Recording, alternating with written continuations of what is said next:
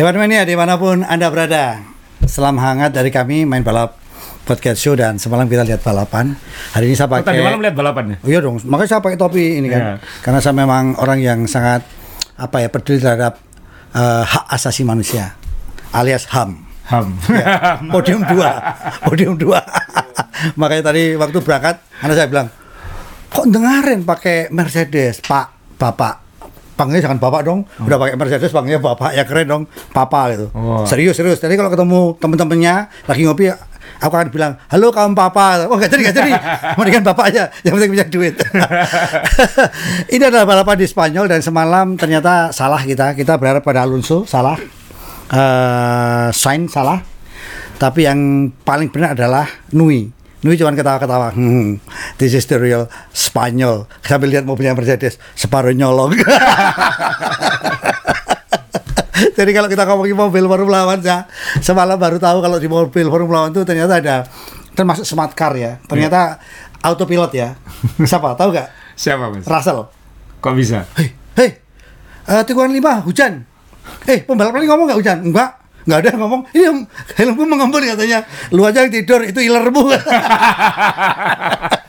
ya kan Iya. coba lo kan Kita semua tadi malam itu berharap hujan karena Oh. memang proyeksinya hanya 40% hujan. Ya. Jadi waduh nggak hujan ini. Terus eh, ketika Russell ngomong kayak gitu kan kita langsung melek semua gitu kan. Iya, Wah, seru-seru kan. Iya, iya, betul, betul. Karena itu sudah ngantuknya sudah iya. Kayaknya Russell yang ngantuk itu gitu. Iya. Wong air di dalam loh kok bisa kan. ya ilermu tapi yang lucu gini loh bener ya tapi kok Max keluar dengan ban slick gitu kan Ya. ini bener gak sih tapi Sa- Sampai mungkin yang nonton di layar layar dideketin ini basah nggak ya gitu ternyata enggak. ya taruh aja mobil siapa tahun depan yang tidak ada sponsornya polos ayo ada tahu nggak Siapa? Verstappen Kenapa? nggak di shoot sama TV sama semuanya rugi. Udah nggak usah nempel stiker di situ. Enggak ada yang nge-shoot. iya kan? Iya. baru tadi malam kita lihat. Ih gila ya.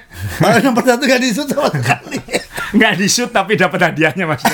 oke sa. Semalam gimana sa? Ya, jadi balapan tadi malam eh, memang kalau saya pribadi sih kalau Barcelona itu nggak pernah punya ekspektasi tinggi Mas Yo. Karena siapa yang punya mobil kuat di Barcelona itu pasti hilang dominan kecuali terjadi sesuatu kayak 2016 Hamilton tabrakan dengan Rosberg kayak gitu. Ya. Dan waktu itu yang menang juga Verstappen. Ya. Nah, ketika kualifikasi kan memang ada sempat hujan-hujan Ya. ketika latihan, Betul. qualifying pun juga terganggu lintasan eh, licin sebenarnya Licin, karena ya. sempat ada cipratan air lah, ada Ya. hujan sedikit. Sehingga agak agak acak.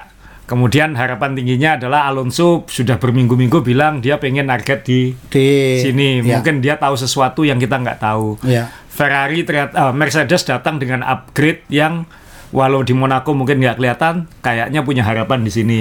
Ya. Kemudian Ferrari ternyata juga punya upgrade besar yang diam-diam mungkin orang terlalu fokus ke Mercedes ternyata Ya. Ferrari punya yang besar. Nanti Ya. kita bahas juga. Nah ini bagaimana hasilnya? Tapi endingnya tetap pada akhirnya adalah Verstappen yang menang. Jadi kalau kita lihat stat ini, ini stat ini harapan harapan semu terakhir. Kenapa?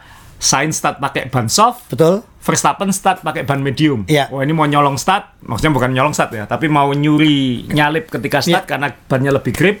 Kemudian ngambil tikungan satu. betul Dan kemudian bertahan dan moga-moga setelah itu ada drama-drama sedikit karena pit stopnya minimal dua di sini. ya Eh, startnya tetap menang Verstappen. Jadi setelah itu ya kita tinggal melihat drama apa yang terjadi. Berharap ada Berharap, drama, ya, betul. tapi ternyata ya ya ada tapi nggak nggak terlalu. Malah mungkin yang paling banyak dikutip ya kayak Mas Dewa tadi bilang hujannya Russell itu mungkin.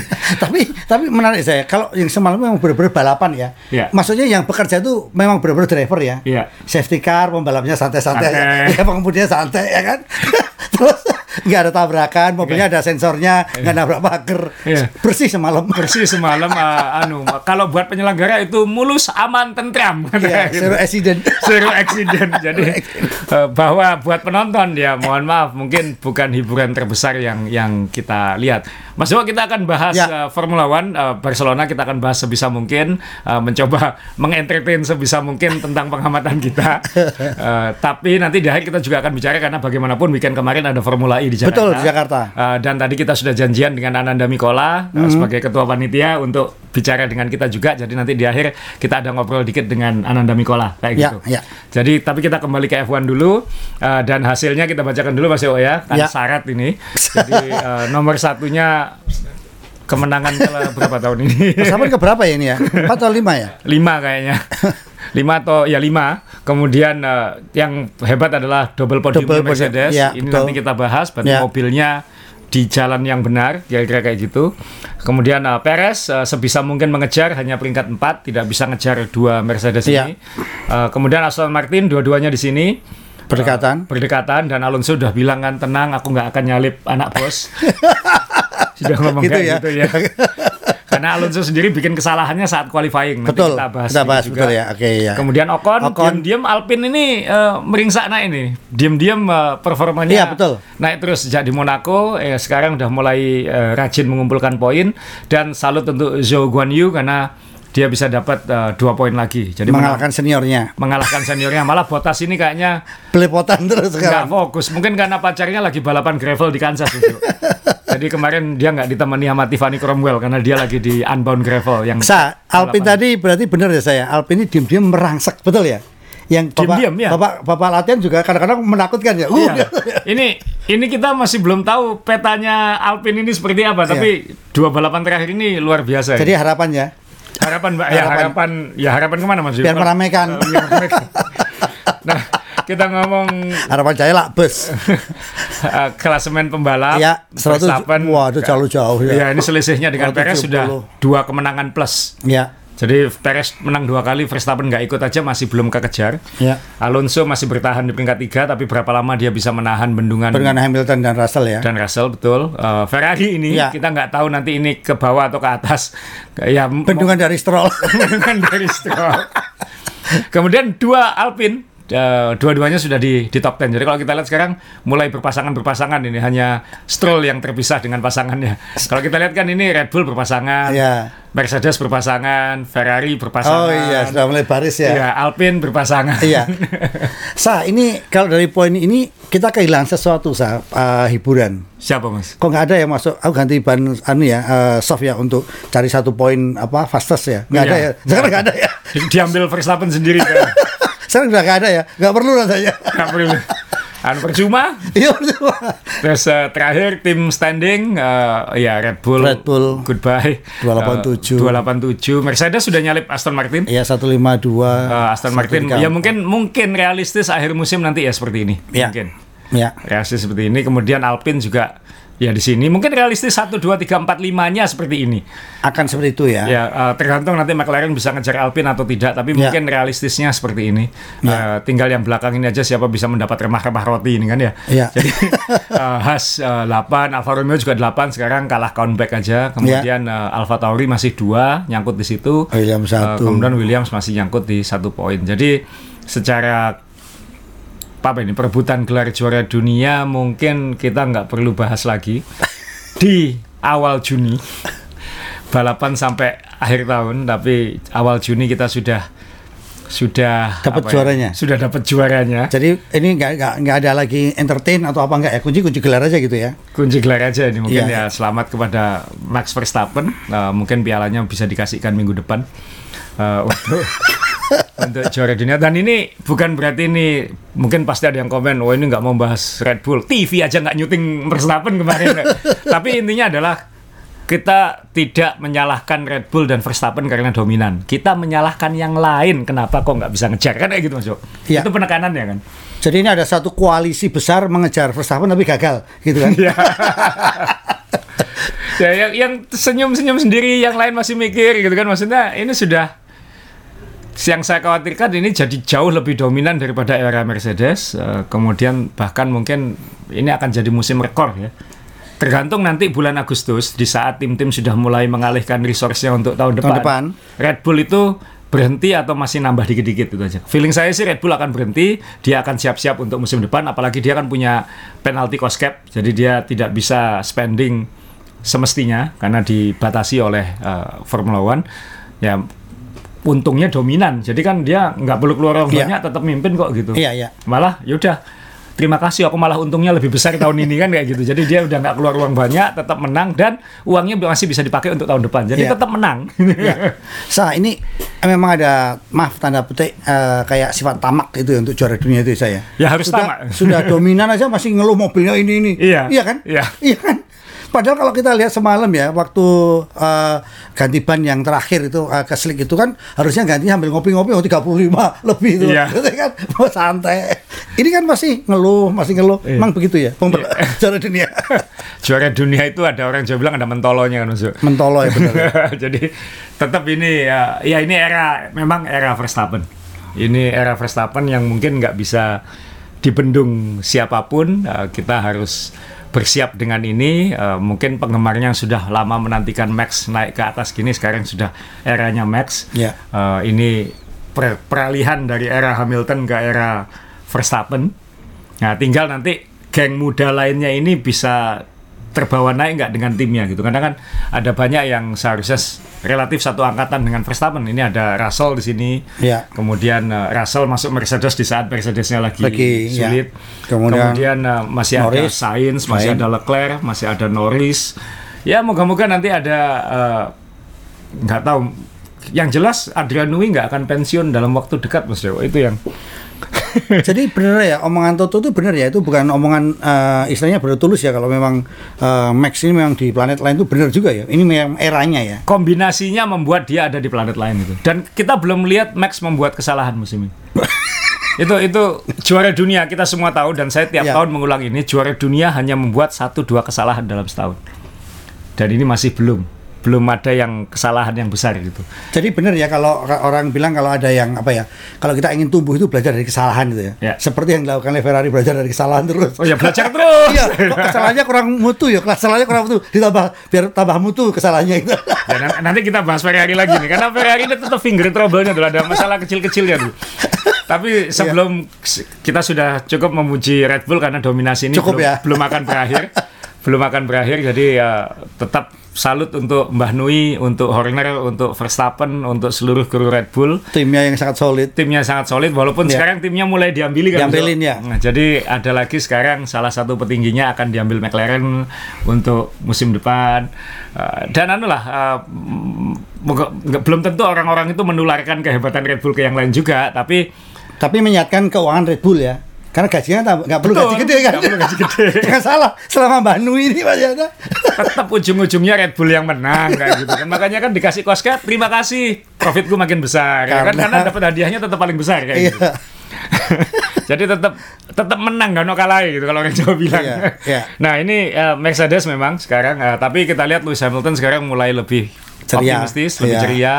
Eh, mobilnya juga tanda-tandanya positif, buktinya qualifying oke lah Oke, walaupun tidak spesial dan bisa finish eh, dua eh, dua tiga.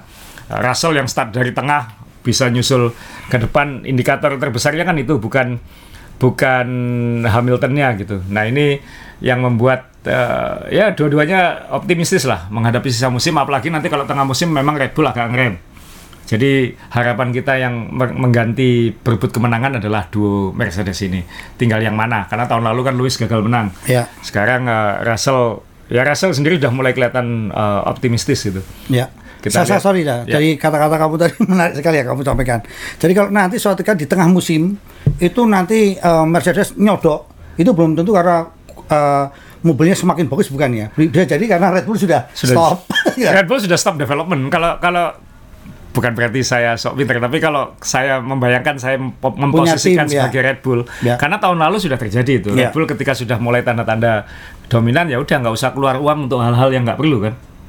Jadi maksudnya kita stop pengembangan mobil tahun ini, kita fokus pengembangan tahun depan dan hasilnya tahun ini jauh lebih dominan dari Ya. tahun lalu. Itu karena apa? Karena tahun lalu Red Bull juga ngerem di tengah musim gitu. Nah, saya pertanyaan untuk uh, Mercedes. Jadi apakah ini benar-benar asa tadi bilang ini mobil sudah benar tinggal nanti bagaimana pengembangannya? Iya kan? Karena uh, semalam pun juga start tadi asa kan juga lihat kan. Ya. Divur pakai medium yang kami pakai Tetap. slick ya kan? Apa pakai soft? Ya. Iya kan? Yang lain pakai medium, dia pakai hard. Ya. Hasilnya Sama. Rasa slab.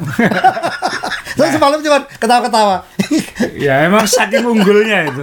Nah, tapi Mercedes harus diingat Mas, Mercedes, Mercedes baru saja berubah filosofi di awal musim. Iya. Jadi zero potnya ditinggalkan, sekarang uh, menggunakan lebih konvensional, lebih Nui pot ya. Nui pot. Ya.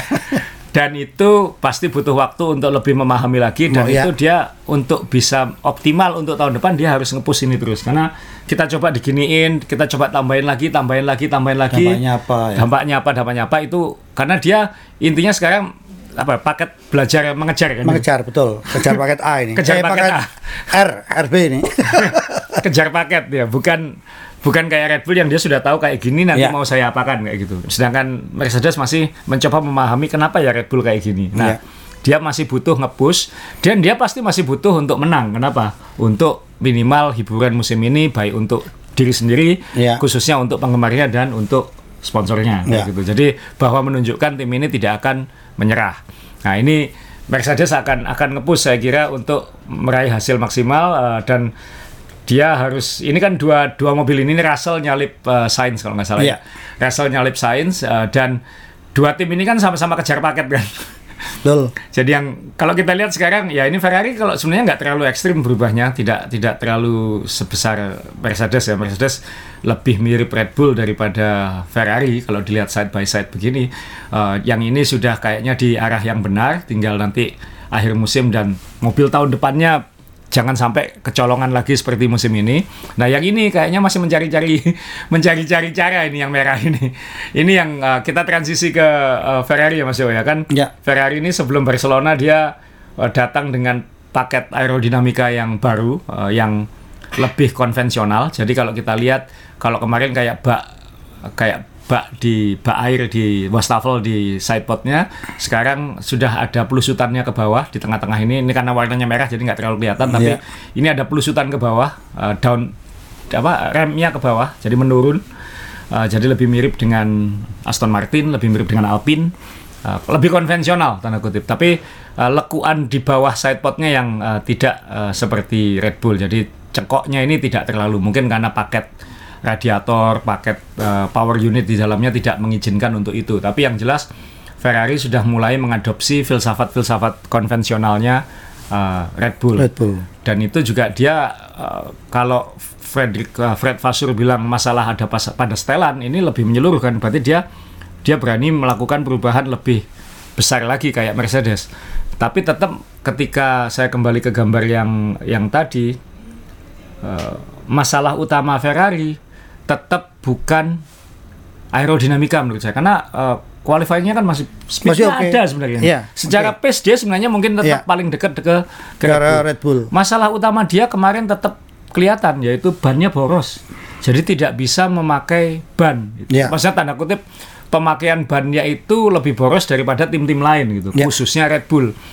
Nah ini yang terjadi kan, makanya qualifying bagus karena dia bisa mengoptimalkan panas ban. Ketika lomba bannya ini nggak bisa dingin, jadi eh, boros terus dan itu yang membuat mereka ketika race walaupun start nomor dua bukannya bertahan di dua tapi terus melorot malah Melorot, ya. finish nomor lima ya kan?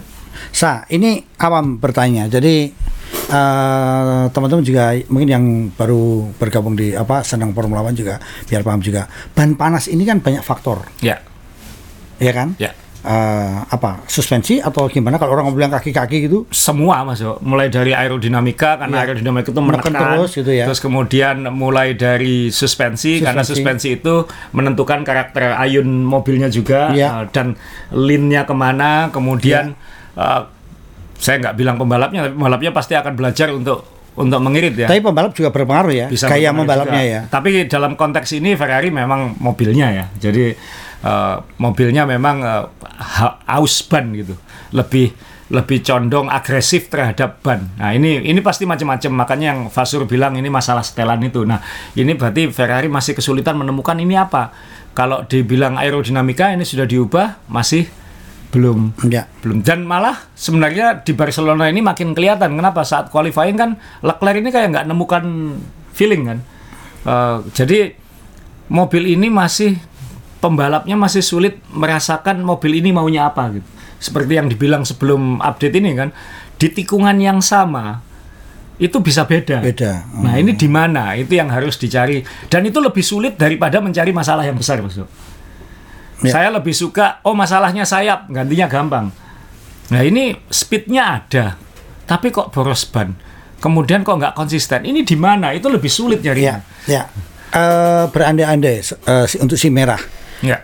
Eh, waktu Binotto dengan ini dulu kan sempat mencuri kemenangan melawan sampai tengah musim. Ya. Ini kan nggak ada perlawanan sama sekali loh sekarang ini. Sa. Ya tapi ini kan mobil ini kan sudah dikembangkan juga di era Binotto, jadi belum belum ada perubahan juga sebenarnya. Jadi tinggal Iya. malah mungkin Vasur ini ngubah haluan di tengah-tengah perjalanan. Perjalanan, jadi- Dan iya, itu iya. mungkin kalau ah, dulu ada orang bilang kan kadang mundur selangkah nggak apa-apa untuk maju Untuk dua langkah. iya.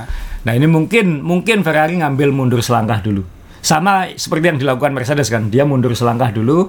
Oke, aku ngakui konsep mobilku salah, aku mundur selangkah, aku agak niru yang lain. Setelah ini moga-moga kita bisa melaju dua langkah. Ya, tapi PR-nya kan PR-nya kan lebih berat eh, Mercedes eh, untuk dua tahun ini dibanding eh, setahun ini dibanding dengan Betul. Ferrari ya kan. Karena tahun lalu Ferrari masih bisa nyuri-nyuri gitu. Jadi boleh dong Ferrari bilang ini Vasur bilang mundur selangkah untuk mendapatkan masalah yang ber, yang banyak gitu. atau mundur selangkah untuk mencari semua masalah, Masalah, gitu. iya. Jadi malah Iya. anu apa dikasih vaksin supaya sakit gitu. Jadi ini memang eh, untuk ya saya pencinta Ferrari ya. Semalam Ya. kan juga eh, ada Gusti pilot eh, eh, pesawat komersial juga bilang saya ini datang ke sini sungkan saya itu sebenarnya tifosi. Lah kenapa santai aja ini orang tifosi semua? "Eh, saya pakai Red Bull aja. Padahal kan jujur ini tim ini kan sudah dikuyo-kuyo banyak masalah tapi kan fansnya masih banyak sa. Kalau Oh, kita lihat masih, semalam masih, ya, Pak. Masih. semalam tuh lihat. Masih dan fans tradisional F1 itu ya Ya, Ferrari. Ferrari, ya. Ini tim yang sejak awal F1 dibentuk sudah ada tim bersejarah. Nah, memang eh, sedih ya karena sejak era Michael Schumacher terakhir kali juara dunia memang eh, Kimi Raikkonen. Ya. Tapi sejak era Michael Schumacher tim ini kayak Kembali. ngikut ombak bukan Iya. menentukan ombak itu loh itu yang yang sulit nah sudah ganti-ganti bos berkali-kali ini sekarang periode baru lagi sekarang rezim baru lagi yang kita nggak tahu nanti ke ke depannya seperti apa nah ini ya mungkin paling gampang ya bajak Nui aja kan gitu daripada bayari Hamilton nawari Hamilton 50 juta dolar tawari Mbah Nui mau pindah nggak 50 juta dolar Jadi Hamilton dibayar segitu. ke Hamilton ini kira-kira 40-an ya, 30-40 juta level Ya. juara dunia. Tapi kan kemarin ada bercandaan eh, Hamilton kontraknya mau habis, kenapa nggak diambil Ferrari? Ya Ferrari tawari aja Hamilton duit yang yang nggak ada batasnya, yang supaya dia mau nggak mau harus pindah. Tapi daripada bayari sempat muncul angka 80 juta dolar misalnya, daripada segitu tawari aja Nui 30-40 juta kan mungkin karena Nui pindah pembalapnya siapa pun hebat Hamilton pindah kalau mobilnya masih sama kan ya Sama, aja, sama saja. Iya. Ya, itu yang yang menyedihkan di ya Ferrari saya saya ini on and off Ferrari fans ah. Dulu saya tifosi banget waktu Gianalesi di situ. Iya. ABS waktu Schumacher di situ. Iya. Kemudian agak Alonso ketika Alonso di situ. Nah, tapi setelah itu saya nggak nemukan ini tim kayak nyawanya di mana itu kan belum ketemu ya. Betul. Nah ini harusnya Leclerc kan yang digadang-gadang, tapi Leclerc sendiri juga Sudah rasanya sudah berat ya. Ya, Bebannya- Leclerc ini sudah over driving ini. Sudah Iya. over driving dan saat qualifying pun eh, di Barcelona ini saya juga ny- tanda kutip agak nyalain tim juga gitu. Kan dia Leclerc tidak sempat nyatet waktu lagi Iya. di di queue awal itu. Kenapa? Karena harusnya kan Ferrari bisa menghitung ini kurang berapa detik gitu. Supaya supaya Leclerc bisa melewati garis sebelum waktunya habis. Jadi masih sempat melakukan satu lap satu lagi. lap lagi. Masa ngitung gitu aja nggak nggak dapat? Ya Leclerc memang sempat eh, harus apa keskrut itu Leclerc atau Sainz saya, saya lupa. Tapi harusnya Ferrari bisa ngitung gitu minimal Leclerc rasanya itu. Sa. Leclerc ya. Leclerc Leclerc harusnya harusnya Leclerc eh, memang kita harus membuang satu ban lagi ini. Tapi eh, hajar habis eh, daripada kamu start paling belakang kayak gitu. Ya, nyatanya juga nggak kelewatan waktu gitu. Maksudnya ini kan finger trouble kayak berkali-kali Ferrari tahun tahun ini tahun lalu dan sebelumnya itu hal-hal kecil-kecil itu yang yang bikin uh, mematikan itu Ya. bukan bukan sesuatu yang gede enggak. Hal-hal kecil-kecil ini yang yang menyebalkan. Kayak di Monaco harusnya kan ada yang ngasih tahu kalau di belakangnya ada yang ada yang mau ngebut jadi Ngebut. kamu nggak menghalangi. Itu itu kan masalah. Ini saya satu laptop di depan. Di di pitnya Ferrari itu ada banyak monitor termasuk GPS dot dot itu yang ngasih Ya. tahu siapa ada di mana dan ada yang ngawasi itu untuk memaksimalkan pembalapnya untuk Ya. memastikan pembalapnya aman itu ke mana berarti ini putusnya di mana gitu nah ini kalau putusnya kumulatif kan ya wassalam karena kan memang Ya. ya ganti semua aja mungkin ini Ya. chemistry-nya nggak ada gitu Iya. Jadi kayak eh, semalam kan sempat eh, nyaris ada hiburan ketika Max kamu eh, apa eh, uh, track limit kena track limit kan. Track limit, ya. itu kan kadang-kadang juga berpikir ini hiburan gitu kan. Ya. Tapi kalau lihat waktunya nggak ngefek mau di mau dikasih berapa penalti. ini kan kadang-kadang kita menyebalkan. Ya. Nah, sebenarnya untuk Ferrari ini kan ya maaf ya, kenapa saya tarik ke belakang tadi. Dulu itu kan sempat toh, saya tengah-tengah musim udah aduh berimbang berimbang berimbang setelah itu habis Iya. habis habis habis terus itu. Iya. Nah, optimis nggak asa dengan dengan uh, kabinet barunya Ferrari? Belum kelihatan. Tapi secara Belum berani. karena karena dia belum pernah memegang tim besar begitu ya? belum berani. Maksudnya eh, saya malah bingung ini arahnya mau ke mana gitu. Oh. Ya, karena eh, kalau Mercedes jelas kita Jelas, ke sini, ya. kita ke Ya. sini. Toto Wolff Ya. kita ke sini. gitu. Ya. Nah dan, ini dan yakin ya waktu dia bukan di paling depan startnya, Hmm. yakin kalau dia mau podium eh, Mercedes semalam. kalaupun nggak yakin dia tahu mau ke mana gitu. Dalam Ya. artian mobilnya mau dikembangkan kayak gimana dia dia tegas gitu. Maksudnya Ya. ganti direktur teknik tegas, Eh, ngembalikan James Ellison itu tindakan-tindakan dia konkret semua gitu. Ya. Nah Ferrari ini kayaknya masih kita coba dulu, kita coba dulu, kita coba dulu. Nah ini Ya. ini sampai kapan gitu? Ya, makanya saya semalam saya udah eh, optimis ya. Eh, Mercedes podium, Kenapa? optimis. Manajemennya lebih bagus daripada Ferrari sama eh, McLaren. McLaren, Yang ya. depan dulu itu kan. Iya. Ya, makanya kan oh ini asik sekali ini tim. Tinggal mengembangkan. Tapi kalau Ferrari kan memang masalahnya banyak sekali. Ya, masalah kecil-kecil itu. Kecil tapi itu, banyak. itu saya bisa saya saya sebagai apa ya eh, yang pernah pegang apa pegang yang sesuatu tim atau saya saya pegang tim olahraga. Iya. Hal-hal kecil-kecil itu sangat menyebalkan. Iya. Karena itu itu bukan masalah besar yang harus mengambil tindakan drastis, Tapi tapi ganggu terus kalau nggak diapa-apakan. Gitu. dan itu sangat membuang energi pada saat Betul. kritis ya. menyebalkan. Jadi Ferrari ini menyebalkan sekarang. Jadi ya naik level lah Mas Yobo. Kalau tahun lalu membagongkan, sekarang menyebalkan. Oke, Sa. Sekarang ke Aston Martin. ya ini aduh. Ya ini saya harus tampilin fotonya Sainz Ya. ya. Kasihan ini di kandang Ya, sendiri, betul. di depan publik sendiri dan dia masih belum bisa naik podium di di rumah sendiri. gitu. Maksudnya gimana ini kan yang sini mo- nomor dua, nomor tiga. dia nggak Oh ke mana-mana. dua Mas. setengah dia. Kasihan. Kasian ya. Eh. Ini foto-foto gini yang mahal ya. Yang mahal. One. Yang Formula One ya. Ya, nah ini kita sekarang ini Stroll memang untuk kali pertama dia finish dan uh, fin- start dan finish di depan Alonso. Ya. Uh, tapi itu salah Alonso sendiri saat qualifying bikin kesalahan, yaitu yang saya maksud dia membuat kesalahan kemarin sehingga floornya rusak dan tidak bisa optimal saat qualifying. Jadi saat lomba dia startnya lebih belakang daripada Stroll dan ya memang akhirnya Stroll yang finish di di depannya. Tapi Aston Martin kemarin yang uh, ya saya sih ekspektasi saya terhadap Aston Martin ya di sini gitu karena top speed nggak istimewa. Uh, kemudian bu- bukan nggak istimewa, maksudnya ini mobil overallnya balance, Ya. tapi nggak kenceng gitu maksud. Paham maksudnya? Ya. Ini mobil lincah, balance, mungkin mungkin uh, menyenangkan pembalapnya, tapi secara speed nggak di situ. Tidak maksimal. Tidak maksimal. Dan ekspektasi saya ya kalau Mercedes melompat, ya dia harusnya ya di belakang Mercedes seperti ini gitu. Iya, tapi kalau seandainya nanti dia bersaing dengan Mercedes pun juga harus siap kalau pasti Mercedes lebih menang karena yang bi- bikin mesin gitu kan. Betul. Nah, tapi yang jadi pertanyaan saya, saya setuju dengan Asa tadi bahwa kualifikasi Alonso melakukan kesalahan. Al- eh, Asa sempat melihat nggak itu? Bagaimana waktu habis hanya untuk ngutak-ngutak semuanya turun lihat lantainya. Betul. Bikin selotip, selotip. Jadi karena karena Iya. Alonso ini menggravel, Iya. jadi kita semua tahu sekarang lantai mobil F1 itu yang paling penting ya, karena sayap-sayapnya ada di situ semua. Nah, ketika dia gravel itu rupanya banyak yang rusak. Nah, Dan kalau dan itu lebih berpengaruh daripada misalnya mungkin spion lepas misalnya. Iya. Sehingga pem- semua harus ngeliat ke bawah apa yang bisa diganjel pakai selotip, apa yang harus dibuang, apa yang supaya optimal kayak Iya. gitu. Nah itu tiap sangat- kali break dibetulin. Iya kan? Tiap kali break dibetulin ya. iya. Luar biasa itu kerja keras itu. Dan itu Alonso dan ganti lantai ini kan nggak bisa cepat Mas Yo. Eh, itu jadi Iya. pertanyaan saya. Saya pikir kan kayak cuma dilepas nggak bisa ya. Nggak bisa juga Nggak karena fitting-fittingnya di situ semua ya, nggak secepat Kayak ganti- setting mobil baru berarti. Betul, bukan kayak ya bongkarnya banyak. Iya, iya. bongkarnya banyak. Jadi nggak sesimpel mungkin belajar dari ini jangan kaget kalau tahun-tahun ke depan tim-tim F1 memikirkan bagaimana lantai ini gantinya lebih cepat. Nah, tapi tapi juga sekarang udah terjadi kebiasaan ketika pembalap melakukan kesalahan dan itu uh, sedikit menggesek apa uh, lantai, selalu tolong dicek, tolong dicek. Tolong dicek, Jadi ya. sangat sensitif sekali kan saya. Ya, sangat sensitif. Sangat sensitif Makanya sekali ya. sekarang ini kita lihat di belakang ada Alfa Romeo ngelewati apa? Gerbing. Sekarang kalau dulu kita ingat mobil dipantul-pantulkan di kerbing Iya. kan supaya lebih cepat. Supaya lebih Sekarang cepat menghindari waktunya. semua. Betul, betul, Sa. Sekarang menghindari semua, jangan sampai kena kerbing. Kenapa? Yang mahal itu yang di pinggir-pinggir kecil perintilan perintilan-perintilan di lantai ini itu yang membuat eh, mobil F1 sekarang bagusnya adalah yang saya suka dari Barcelona kan tujuannya supaya lebih bisa ngikuti. Ya. Barcelona ini biasanya sirkuit yang paling sulit untuk ngikuti mobil lain.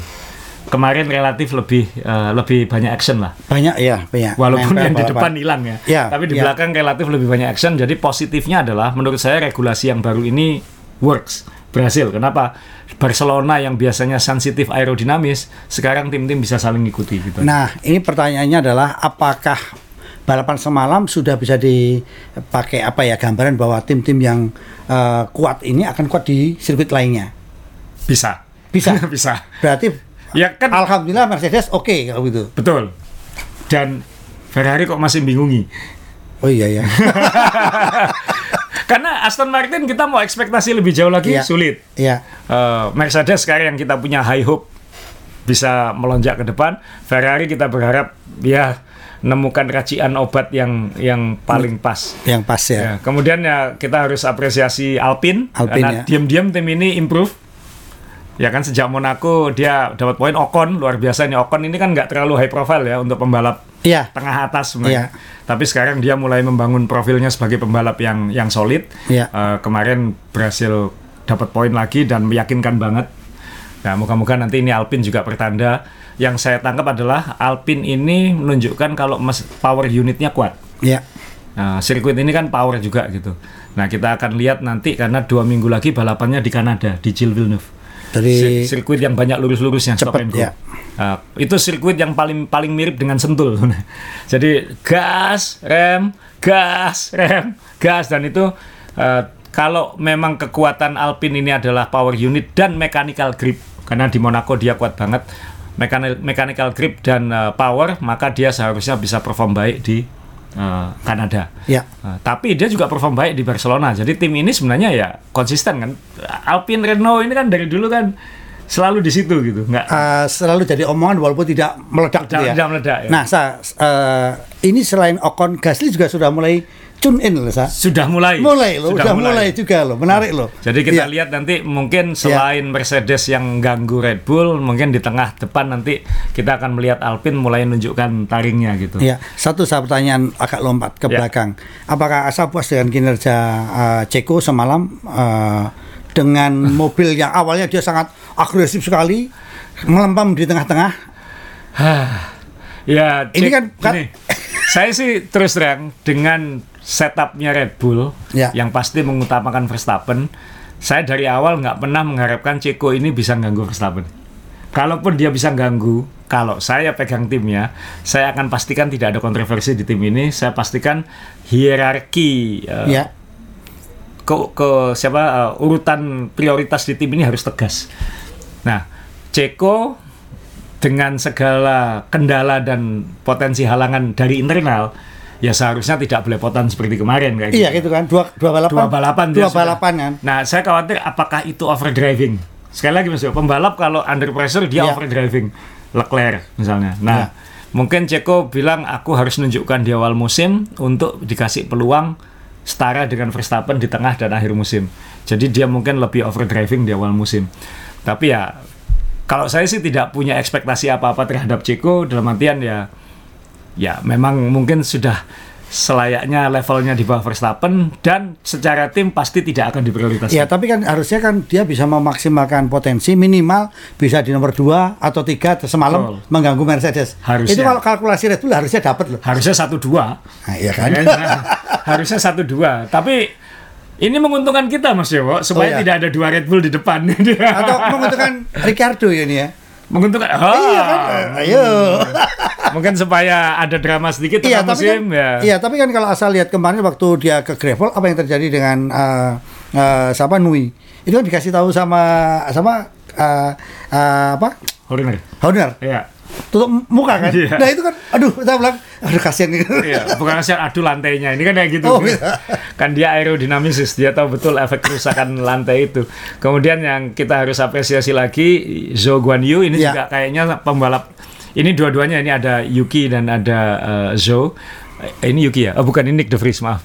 Eh, tapi ya Zhou Guan ini Nick ya? Lupa, ini eh, maaf dua-dua ya. Dua-dua sih. ah, Ah, Yuki. Jadi ini apa namanya kita eh, harus apresiasi Zhou Guan Yu ini pembalap yang yang anu lah solid lah ya dengan tim yang pas-pasan. Eh, dia bisa kalau ada peluang dia dapat poin dan dia dapat poin di sirkuit yang sangat mobil ya, sangat sangat Sangat teknikal. sangat teknikal. Iya. Dia bisa dapat poin di situ sehingga eh, kita harus apresiatif. Pembalap baru lagi. Ya, anggap aja lah masih muda. Ya, baru relatif lah, ya. baru, relatif Ya, baru. ya. Uh, jadi ini ini saya kira aset baik buat Alfa Romeo Uh, dan Bottas nggak tahu Bottas kemarin mungkin merayakan kemenangan pacarnya Mas karena pacarnya juara unbound gravel 100 mil di Amerika. Jadi nggak ditemani sama Tiffany Cromwell, makanya mungkin Bottas kemarin nggak fokus karena dia ngikuti balapannya pacarnya. Nah itu yang uh, diapresiasi dan yang mengecewakan McLaren ya ini start nomor tiga uh, kenapa bisa start nomor tiga semua tak- semua sudah ngasih warning ini bukan real Ya. karena situasi qualifying itu unik ada basah low grip uh, kondisi lintasan tidak ideal dan ini kita harus angkat topi untuk uh, Lando Norris Ya. bisa memaksimalkan keadaan Ya. Uh, tapi Norris sendiri setelah lomba bilang seandainya tidak senggolan dengan Lewis Hamilton pun Ya. Ya memang uh, pace kami memang nggak ada kayak gitu. Ya. Jadi ya uh, ya McLaren mungkin tahun ini saya mulai agak menurunkan ekspektasi dan harapan tim ini bisa segera improve tapi mereka yang jelas mereka agresif ngambili orang ya untuk untuk perbaikan. Untuk perbaikan. Jadi ya tahun depan lagi. Nah, sebagai eh, boleh ngomong ending Mas ya sebelum kita ngomong sama Nanda Mikola. Iya. Eh, sekarang kita semua berharap dan kita semua berterima kasih kepada Ceko tadi Mas Dewa bilang Ceko. Iya. Kenapa? Karena Ceko melintir di Monaco itu memberi harapan terbesar supaya F1 tahun depan seru. Jadi ingat waktu Ceko tabrakan mobil Red Bull ini diangkat. mobil Red Bull ini diangkat sehingga seluruh dunia dan semua tim bisa melakukan analisis terhadap lantai Red Bull. Oh, itu udah diperbesar perbesar Oh, ini udah diperbesar, dijual di zoom, disimulasikan. iRace ah, udah jual mahal ini. Uh, tim mana yang kemarin bilang Uh, Ferrari atau McLaren? Oh, McLaren bilang. Ya, saya sih sudah memperhatikan Andrea Stella. Saya sudah memperhatikan uh, lantai Red Bull itu. Ya kalau sur- Ferrari kan sudah bilang nyonteknya akan sulit karena kan nyontek Ya. itu kita harus paham filosofinya. Filosofinya. Nah, kalau Andrea Stella bilang, tapi jangan khawatir, ada 100 anggota tim aerodinamika kami sedang mempelajari ini kan. Gila ya, gila ya.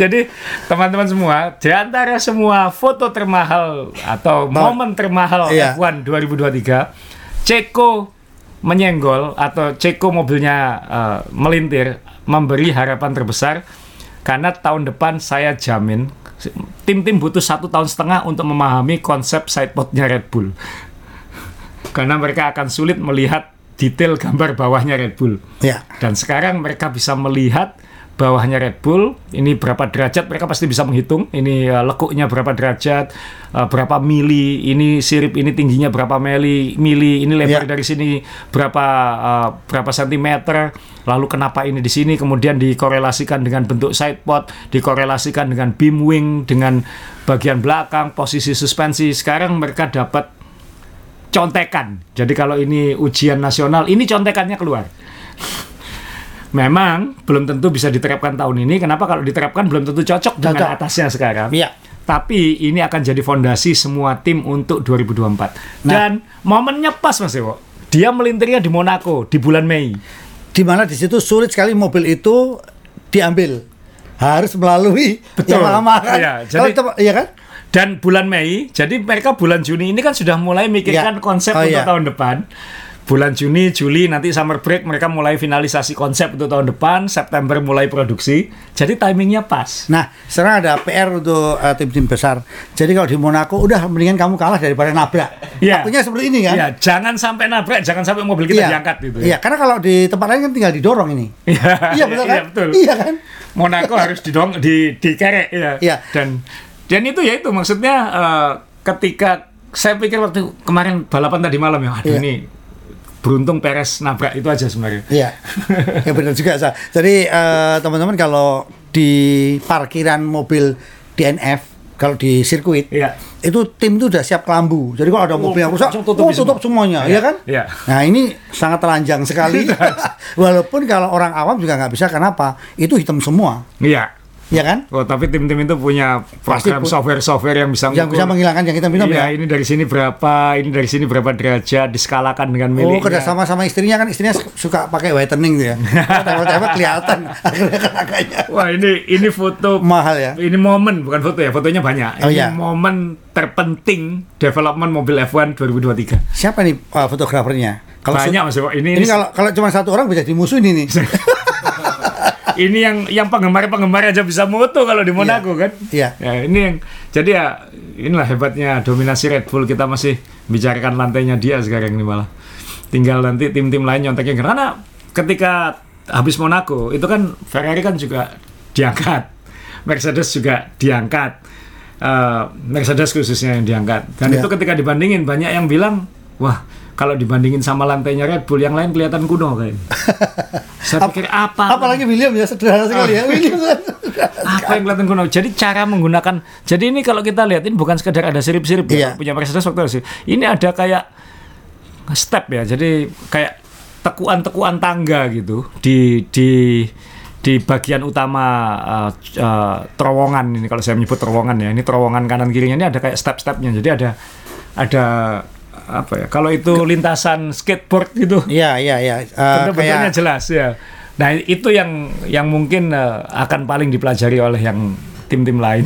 Jadi kalau teman-teman yang bisa menganalisis atau insinyur ya pasti tahu kalau ini semua kan solusi semua walaupun hanya kecil-kecil. Ini Iya. apa? Ini apa? Ada Betul. ada saling terkaitan ya, kayak main puzzle ya. ya, Iya kan? makanya kalau anak kita TK atau SD diajari menggambar lingkaran yang sempurna, bilangi yang hebat juara dunia itu yang bisa bikin lekuk-lekuk.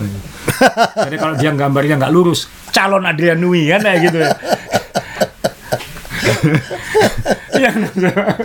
Jadi ajari anak Anda untuk menggambar lekuk-lekuk. Ini ya kalau di apa ya masuk TikToknya Indonesia langsung apa itu template-nya? Gak bahaya tah itu ya kan Aku sering lihat di reelnya itu loh. Gak bahaya tah itu ya bahaya ini. Ya bahaya. habis ini tuh tapi siapa tahu Dwi juga ketawa-ketawa. Hmm, kan plan A. Ya gitu. Hmm, aku masih punya floor baru. Aduh, aduh, aduh, nggak ada ya jadi. Eh, iya Evan gak ada habisnya dan kalau sebenarnya kalau eh, memang salah kalau kita ngomong balapan tidak menarik balapan kan semuanya pasti akan menarik karena kita lihat nonton penontonnya aja dan semalam kan terbelah kan sampai ada yang ngeluarin eh, kemejanya eh, baju balapnya eh, kemeja lah eh, Alonso tahun 2005 Iya. Eh, sampai Kayak kita. Iya, kan, gini. ini gila ya orang-orang ini ya kan Bendera- jadi bendera semalam itu hijau sama merah kan sa Iya. Alonso agak biru sebenarnya karena dia dari kalau Alonso-nya Iya, ya dari kan? Asturia. Tapi ya. Astonnya yang hijau kan. Hijau, ya. Ya kalau Alonso kan biru, kuning, biru, Iya, kuning itu karena udah. tempat dia berasal di Spanyol, Oviedo, Asturia itu warnanya biru dan kuning. Ah, itu Waktu itu 2000, 2000 2005, 2006 matching dengan warnanya Renault itu aja. Ya, ya. Jadi kalau ditanya kenapa kok Alonso itu identik dengan biru dan kuning ya karena daerah asalnya dia di Spanyol benderanya itu biru dan kuning. Dan ingat ya waktu kita di Shanghai nonton kita di lobi sedang mau foto-foto, Iya. ada yang nyelonong fansnya Alonso pakai bendera yang kayak salib itu Iya, kan biru. Asturia, ya. Iya, biru kuning itu kan. Iya. Nyusup ke kita. Nggak? Ikut foto. Aduh. Oke, saya kita ngobrol apa lagi nih, Sa? Ya, ngobrol gak ada lagi Mas Dewo. Jadi selamat Sep- untuk Red Bull. Ya. ya kita habis ini kita akan uh, berkomunikasi E ya. dengan dengan Ananda Mikola Ya. langsung uh, bicara tentang Formula E di Jakarta yang Ya. barusan berlangsung. Uh, kan untuk F1 kita kan ada jeda dua minggu ini untuk meratapi nasib podcast kita ini kan dimulai waktu F1 seru-serunya. Ini seru mas tapi sekarang kita harus kreatif untuk memikirkan uh, ya teman-teman kita bicara tentang F1 dengan cara yang lebih sehat lah maksudnya kita bisa membicarain hal-hal lain Ya. dengan cara yang santai tapi tetap entertain gitu nah Ya. tapi kita juga mm, tahun ini sudah mulai bicara dengan uh, Sound Glyle Ya. dan kita nanti akan coba nanti kalau ada waktu break kita usahakan komunikasi dengan Mas Tepi di Ya. di Alfa Tauri misalnya dan kita nanti akan coba komunikasi lagi dengan Mas Hadi Susilo di Indikar ya. Jadi ya kita setelah ini kita akan bicara dengan Ananda Mikola dulu. Teman-teman ini kita sudah uh, connect dengan Ananda Mikola ini uh, pimpinan pronya proyeknya Formula E ini tahun ini Uh, karena ada kendala teknis kita harus pakai telepon dulu. Iya. Uh, jadi terima kasih Nanda ini sudah mau ngobrol sama kita ini. Waduh, suatu kehormatan nih bisa diundang ngobrol sama Mas Azul. Ya kemarin saya dapat banyak undangan sih nonton Formula E tapi mohon maaf kita nggak bisa datang ada acara tapi insya Allah nanti kalau ada program lagi atau kita ketemuan nanti di Sentul atau gimana terima kasih banyak gitu mohon maaf nggak bisa nggak bisa datang eh, tahun ini Udah didoain dari jauh aja udah alhamdulillah Mas Azrul. Iya. Tahun depan lagi kita. ya Alhamdulillah tahun depan ada ya. berarti tahun depan ada ini Ada ya nih. Tahun depan kita buatnya insya Allah malam hari. Uh. Wah, mantap, mantap. Ini baru nih. Baru, ini baru, informasi baru, baru. ini ya. Formula E yang baru. Iya. Nanda mungkin boleh minta tolong dirangkum eh, bu- tidak harus hasil lomba hasil lomba saya yakin teman-teman bisa ngelihat semua di di berita-berita atau di internet dan lain-lain tapi merangkum yang kita pengen tahu kan ini tahun kedua penyelenggaraan eh, Formula E di Jakarta eh, dan Ya. Nanda baru tahun ini kan jadi ketua panitia tanda kutip nah bisa bisa diceritakan kemarin overall rangkumannya seperti apa misalnya dari segi penyelenggaraan dari segi penonton, Penonton, ya. dan lain-lain Iya. Oke, jadi gini, eh, yang pertama-tama, eh, alhamdulillah eventnya berjalan sukses karena ini juga event yang eh, berjalan back to back, maksudnya dua dua hari di event yang berbeda, round 10 dan round 11. Jadi memang eh, sesuatu yang apa ya, maksudnya sesuatu yang tidak gampang karena memang balapan event formula ini bukan hanya balapan aja di Mas Azrul, ini juga ada harus ada message-nya Iya. Ya. message-nya kepada dunia khususnya bahwa ini adalah kejuaraan dunia, ada standarisasi daripada event Formula E. Balapannya juga sebetulnya hanya 60% sisanya itu kan campaign.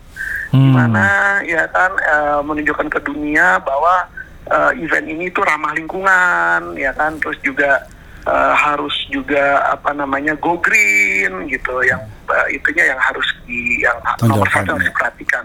Tapi secara overall eh, dari timnya, dari Formula E, dari tim-tim yang ikut lomba ada 11 tim dan dari FIA sangat happy karena secara teknis sirkuitnya jauh lebih baik. Sekarang fasilitasnya dan juga standarisasi untuk hospitality-nya juga lebih baik, eh, jauh lebih baik kepada tahun lalu. Dari segi pengamanannya juga semua lebih baik, flow-nya dan juga di sini ada beberapa eh, apa ya musik festival juga di acara ini yang eh, mengangkat eh, image Formula E di seluruh di dunia. Gitu. Jadi jadi overall cukup sukses Mas Azrul. Iya. Alhamdulillah. Ya, ka- saya, saya juga nonton balapannya juga ya, paling kan di Indonesia ini kita khawatir ada aja gitu kan. Tapi lah, alhamdulillah kemarin lancar, seru. Uh, pembalap-pembalapnya kan kelas dunia semua. Ini kejuaraan dunia kan, bagaimana Banyak pembalap F1 juga kan dulu ya saya. Ya, karena ya itu yang yang terus terang eh, yang mungkin saya susah menjelaskan kepada masyarakat bahwa ini adalah kejuaraan dunia. Ya. Ini adalah muka Indonesia, Mas Azrul. Ini FIA World Championship sama seperti Formula One. Ya. Jadi memang eh, kita FIA itu punya standar dari marshal, dari medical, dari semua yang ada di race control. Ya. Itu bahasanya tuh istilah komunikasinya tuh harus harus harus menyatu gitu loh karena ini di broadcast di 155 negara di seluruh dunia gitu loh. Ya. Jadi ya itu yang yang menegangkan tapi alhamdulillah ya, lombanya berjalan dengan aman, which is tidak ada kecelakaan yang yang berat lah gitu. Jadi Ya. memang eh, eh, kerja marshal kita juga tidak terlalu berat, tapi secara fisik marshal kita bekerjanya berat nih karena Ancol itu panas sekali Mas Azrul. Iya, ini- Sabtu ini- dan Minggu itu sangat sangat menguras tenaga karena saya tahu juga eh, pembalap pun eh, mengeluhkan dengan eh, apa kendala fisik gitu loh karena memang panasnya luar biasa. Ya, Nanda kan mantan pembalap, jadi pasti bisa relate banget itu sama mereka gimana rasanya balapan di panas seperti itu. Iya, karena formula ini dari free practice, kualifikasi dan balap itu satu hari Mas Abdul beda sama eh, event formula lainnya. Banyak. Jadi memang sangat sangat berat sekali itu secara fisik.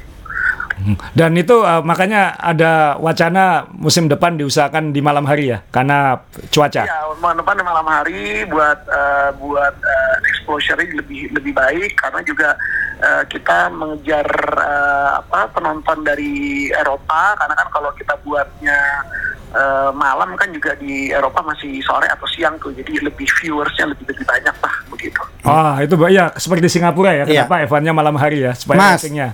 Bocoran-bocoran bulan apa Mas? Jadi yang teman-teman yang kebetulan kan ini banyak sekali Tanggal sekarang 8 Juni, 8 Juni. Juni ya, tahun depan ya. Nah, 8 Juni. Jadi Jadi gini mas, kalender Formula ini udah sama kayak kalender Formula One. Jadi kalau kita ingat Monte Carlo di Formula One kan bulan Mei. Iya. Nah, Formula E juga begitu. Jadi Oh, kalender iya, iya, itu iya. udah udah fix gitu loh. Hmm. Jadi tahun depan pasti 8 Juni 2024 ya. 2024. Jadi teman-teman lingkari semua nanti kita bikin acara Mas Iwo ya. Ayo kita bareng-bareng lah. Oh, iya, Kayak dulu waktu eh Wan Sentul ya dulu ya kita bareng-bareng ya. Oh, ya dulu waktu Ewan Eh Sentul. Wan Sentul kita bareng-bareng. Tem- teman-teman teman-teman uh, uh, yang ngikuti uh, podcast kami. Jadi ini saya mau ceritain background saya dengan Nanda. Kita kenal udah lama banget waktu Nanda masih balapan, saya masih wartawan. 2000 aja 2001 ya. 2001. Jepang. Betul. Nah, dan waktu A1GP di Sentul dulu, Nanda sebenarnya ngundang saya minta saya bantuin jadi komentator. Saya ingat tuh, Nda. Cuman waktu itu saya habis cedera lutut main bola, jadi habis dioperasi. Jadi saya nggak bisa nggak bisa jalan. nggak bisa jalan kaki waktu itu. Jadi ya saya kemarin cukup kaget juga sih, Nda. Kok, wuh, anak Anda nih, kenapa? Nanda Mikola nih. Nama kita mirip soalnya. Jadi uh, Ternyata tegangnya lebih tegang jadi ketua panitia. Komunikasi sama paling banyak 20 mekanik. Ini kita harus komunikasi koordinasi sama ribuan orang. Waduh, ini aku satu bulan aku ini nggak kurang tidur terus.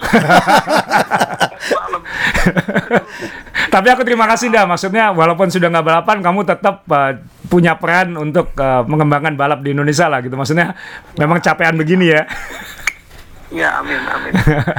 Jadi Kan berkat dukungan Mas Azrul juga, ya kan kita kalau nggak dikasih masukan kurangnya di mana kan kita nggak tahu jadinya kan kurang di mana. wah kamu yang Mas Azrul ini sahabat saya yang yang udah kayak adik, udah kayak kakak lah istilahnya kalau berani mengeritik kurangnya di sini Ninda, oke siap kita benahi.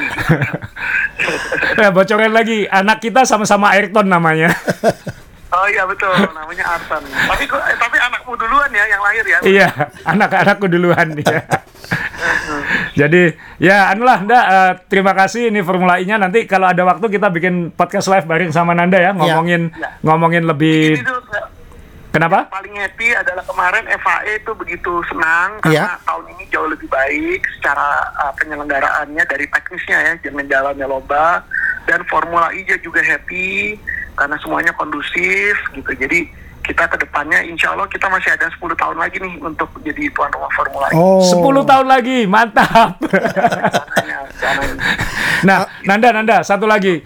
Aku cuman nggak ngefans sama bentuk mobil generasi ketiga nih. Aku generasi dua suka sih generasi tiga. Sama, aku juga aku tuh aku tuh aku ini loh aku tuh komplain sama si Alberto tuh aku bilang Alberto ini mobil kok bentuknya bulky sekali gitu loh jadi nah dia kalau tanya sama semua pembalap nggak ada yang suka sama mobilnya. Oh, tapi dia bilang ini Nanda this is not Formula One. Kalau Formula One antara nomor satu dari start sampai akhir kita udah tahu nih siapa yang podium.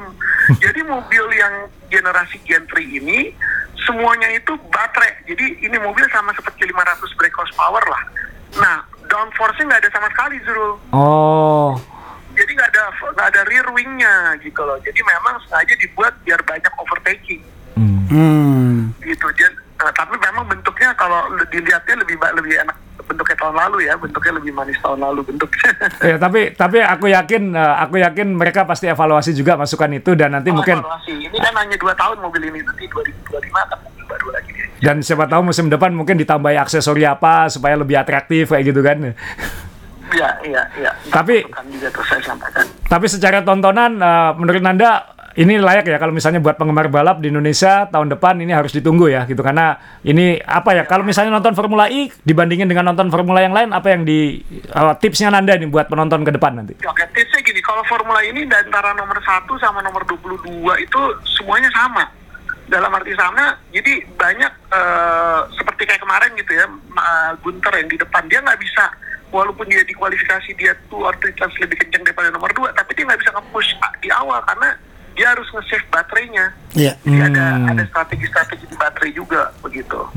Dan eh, apa namanya eh, banyak ini juga banyak harus bisa misalnya dia mesti ngambil attack mode tapi dia juga bisa susu. Jadi banyak strategi-strategi yang lebih ke men- membuat menarik eh, tontonan balapannya gitu. Oke. Mungkin kan Azul bisa lihat sendiri kan dari lap 1 sampai 38 kan nempel terus tuh. Iya. Terus kan. Cuman ya memang harus harus membiasakan diri ngelihat misalnya attack mode segala macam itu kan orang nggak Ya, familiar gitu. Itu karena nggak terbiasa. Saya juga saya juga nggak terlalu paham itu kalau soal itu. Mas, boleh usul dong, Mas? Ya. tahun depan ya tahun depan usul dong kalau eh, ex atau mantan pembalap Formula One yang ada di Formula E juga mungkin lebih didekatkan kepada teman-teman karena kan irisan penontonnya ini antara Formula E dengan Formula One. Jadi biar kita bisa ketemu foto tanda tangan gitu seneng kan kan teman-teman dari daerah kan juga bisa datang juga. Ada beberapa kita undang Surabaya lah ya kalau podcast. Oh iya loh. Boleh. Atau kita bikin podcastnya di Jakarta juga nggak apa-apa kok aman. Kalau aku tahu dari kemarin, aku udah bisa suruh tuh. Pokoknya aku janji nanti tahun depan. Mau saya tahun depan lah. Nanti kapan kita set aja zoom apa eh, podcast zoom sama kayak Jan Erik Van atau Stoffel Van Dorn ya kan yang mantan balap F1. Mantap. Semuanya orang ramah. Siap. Terima kasih kalau urusan gitu tanya Nanda aja deh beres.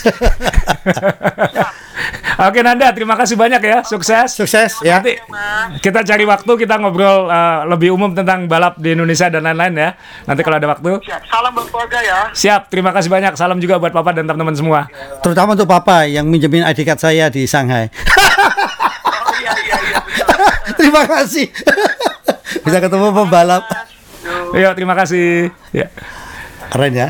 Ya teman-teman itu mohon maaf ini kendala teknis jadi harus Ya. pakai telepon tadi karena kita lagi syuting jadi kita nggak bisa pakai eh, ada masalah dengan eh, ya koneksi lah jadi pakai telepon biasa tadi tapi dapat insight bagus tadi dari Nanda Ya. bahwa tahun depan diusahakan balapan malam wah Kedua juga eh, ex pembalap Formula One bisa dekat dengan kita. Iya. Karena teman-teman yang pengen foto tanda tangan silahkan bisa disiap-siap siap sekarang ya. ya, jadi sekali lagi terima kasih. Ya. Eh, kita ketemu lagi insya Allah minggu depan. Eh, moga-moga ada sesuatu yang seru dari F1 atau yang lain dan moga-moga F1 tahun ini ada, Ada kejutan. Ada kejutan. Ya. dan buat teman-teman semua eh, ya kalau mau support eh, main balap ini ada. Oh, iya. Kita ada vest baru ini, vest main balap. Keren. Wah. Jadi Jadi kalau nonton Persebaya juga boleh kok. punya Mas Dewa agak kebesaran. Oh, harus besar. Bukan kebesaran saya. Ini memang besar di atas tapi perutnya sama. Oke, sampai ketemu di berikutnya, episode berikutnya.